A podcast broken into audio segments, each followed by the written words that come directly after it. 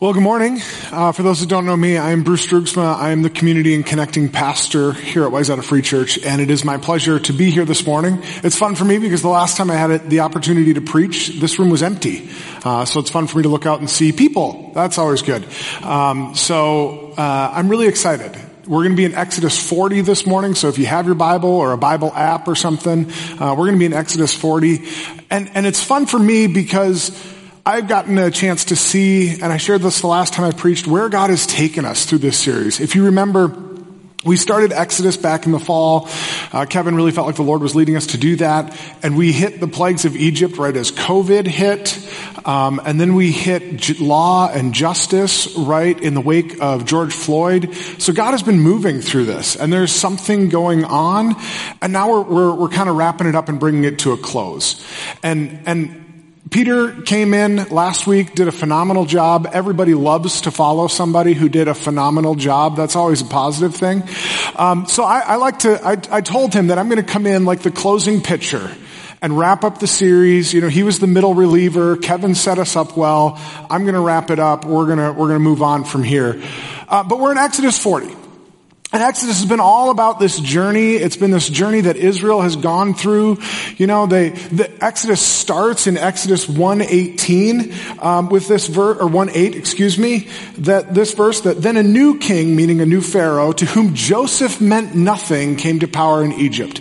And that kind of set the tone that, that since Joseph in the end of Genesis, since the Israelites were in Egypt, things had changed. And they went from being uh, a people protected to a people oppressed and we see Moses rise up and we see Moses try and free the people under his own power. We see that not work and he flees. We see God do some work in his life over 40 years. God calls him back. He comes in in the power of God.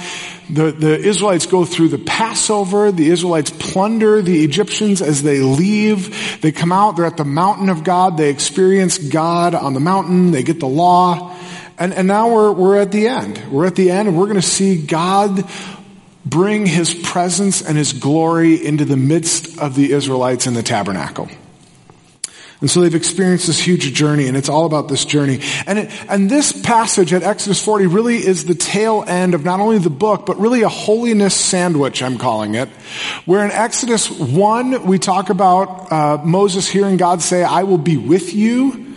And then by the time we get to Exodus 40, we see God with them. And in Exodus 35, when they start setting up the tabernacle, there's this Sabbath commandment, this idea that you need to be with me, and then at the end, and I will be with you. And so we see this pattern of it, of it building and, and squashed in between is the practical. In the first few chapters uh, of Exodus, like 25-ish, they, God gives the command on how to build the tabernacle, and then starting in 35, they actually do it. And it's all about this pattern of, I told you to do it, honor me, do it, and I show up. And, and so we're going to kind of unpack this, but as we look at Exodus 40, we really see four reminders for us on approaching God. And so I want to share those with you this morning, four reminders on how we approach God as we look at this last chapter. And the first one is this, approach in awareness. Approach in awareness of where God has brought you. Uh, Exodus 41 and 2. Then the Lord said to Moses, set up the tabernacle, the tent of meeting on the first day of the first month. So here we are, first day of the first month, right? Well, when you go back to Exodus 12, God starts their calendar with the Passover. So they have been at the mountain of God just shy of a year. They're coming up on the significant one year anniversary of the Passover and the redemption of Israel. Because as they leave, he says, this is your first Passover. This is the first day of the first month of the first year. And now we're back to the first day of the first month. So God has taken them through in the last year so many things. One year since they entered the wilderness. One year of manna and quail, of water, of no water, of obedience, of disobedience, of internal and external threats. It was not a smooth road. So the Israelites approached God on their one year anniversary with an awareness of where they have come. And just one, uh, one example I want to give you is the jewelry. They're building the tabernacle out of gold and silver. And that gold and silver carries with it a historical weight from two significant events. Number one, when they plunder the Egyptians. That's a positive one. When they leave, they plunder the Egyptians, taking articles of gold and silver. As slaves, they didn't have a bunch of gold and silver laying around. So to make this tabernacle, they plunder the Egyptians and they take it with them. But it also carries from uh, Exodus 33 a not so good memory when they made a golden calf. And in Exodus 33, God says, For the Lord said to Moses, Tell the Israelites, you are a stiff necked people. If I were to go with you even for a moment, I might destroy you. Now, take off your ornaments and I will decide what to do with you. So the Israelites stripped off their ornaments at Mount Horeb.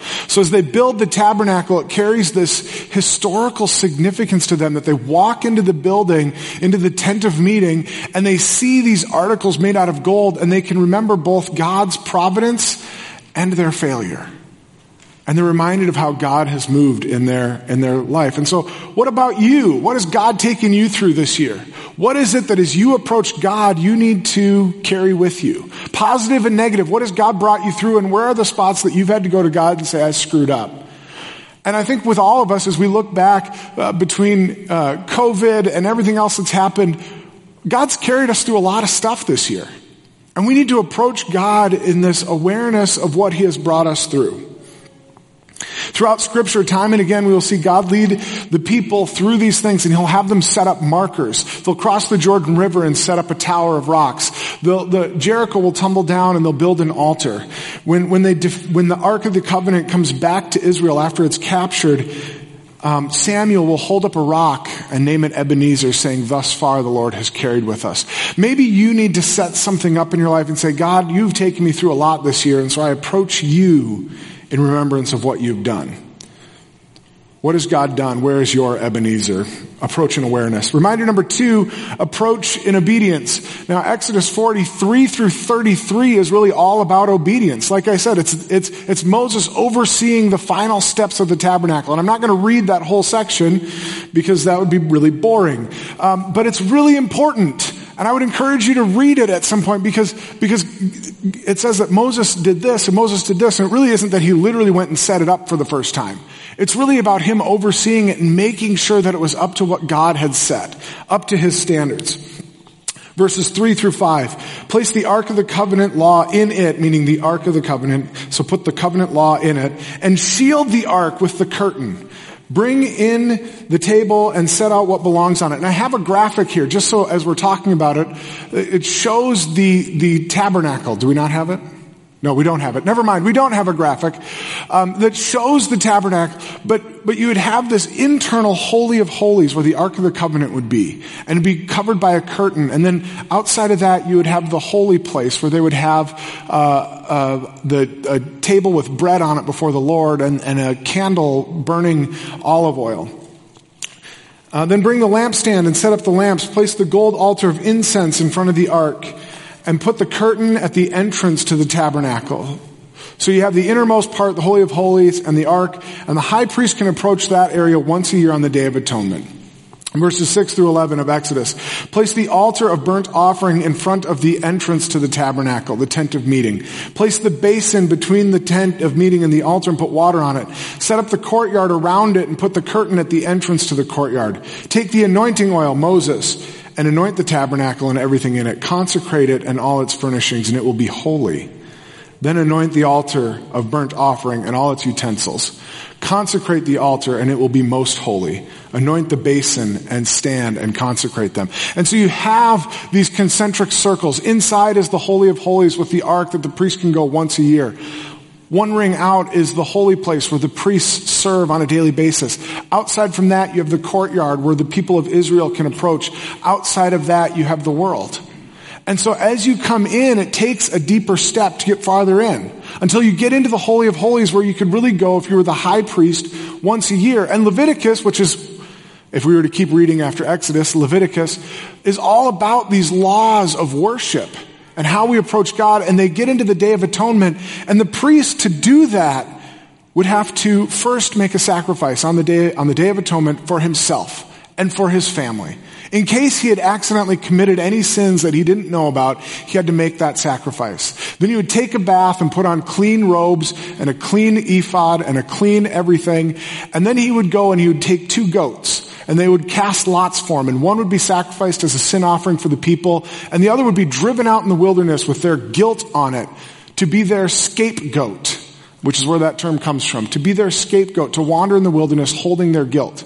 And then he could burn some incense and it would cloud up the Holy of Holies so that he wouldn't accidentally see something he shouldn't see. And then he would walk in and he would pour blood on the top of the Ark of the Covenant to block their sin from God. And they would do all that, and then if he did everything right, they would be good for one more year. But it was about obedience. It was about this thing of doing these things, but it wasn't just about doing the rituals. It wasn't just about doing the rituals. And, and Israel will make that mistake just like you and I make that mistake of thinking it's about the rituals. But Hosea 6 6 says this, For I desire mercy, not sacrifice, an acknowledgement of God rather than burnt offerings. It's about obedience, but it's about obedience from the heart, not about just doing the things. When you approach God, it is about having a right heart before God first. So what in your life do you need to give over to God and say, God, I need to show you obedience again and obedience in the heart. I might be doing the right actions, but God, I'm not doing it for the right reasons. Where is your obedience?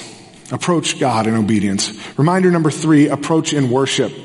We get to the end of Exodus 40 verse 34 and we read this. Then the cloud covered the tent of meeting and the glory of the Lord filled the tabernacle. And so this cloud descends and it fills and it shows God's presence tangibly. The same cloud, the same fire that had been leading them through the wilderness now settles on the tabernacle, showing God's presence in among them. And the new year for them is linked with worship. And the tabernacle is linked with worship. The presence of God is worship. The glory of God, His goodness, should cause us to respond in worship. From here, the story of God in Israel moves into Leviticus and gets into sacrificial law, the actions of worship, on how they approach God and what they have to do. This was why the tabernacle existed. It was so that people could come and experience God and encounter God's presence. And throughout their history, Israel, just like us, is going to again confuse themselves and forget at times that approaching God um, in worship is not about showing up and checking in to church. It's about experiencing God's presence throughout our whole week, throughout our entire life. In Jeremiah 7, we read this, Jeremiah 7 verses 1 through 8. This is the word that came to Jeremiah from the Lord. Stand at the gate of the Lord's house and there proclaim this message. So picture the prophet Jeremiah standing out in front of the temple. By that point, they had gotten rid of the tabernacle and had built a physical, um, permanent temple. He's standing outside as people are coming into the temple to worship. Stand at the gate of the Lord's house and proclaim this message. Hear the word of the Lord, all you people of Judah who come through these gates to worship the Lord. This is what the Lord Almighty, the God of Israel says. Reform your ways and your actions, and I will let you live in this place. Do not trust in deceptive words and say, This is the temple of the Lord, the temple of the Lord, the temple of the Lord if you really change your ways and your actions and deal with each other justly, if you do not oppress the foreigner, the fatherless, or the widow, and do not shed innocent blood in this place, and if you do not follow other gods to your own harm, then I will let you live in this place, in the land I gave your ancestors forever and ever. But look, you are trusting in deceptive words that are worthless.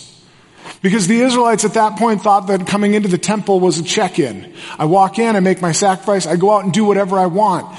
And God is telling them, my worship of me is not about checking in. It's not about punching a box. It's about showing up every day in the presence of God. Being a living sacrifice, as Romans 12:1 tells us.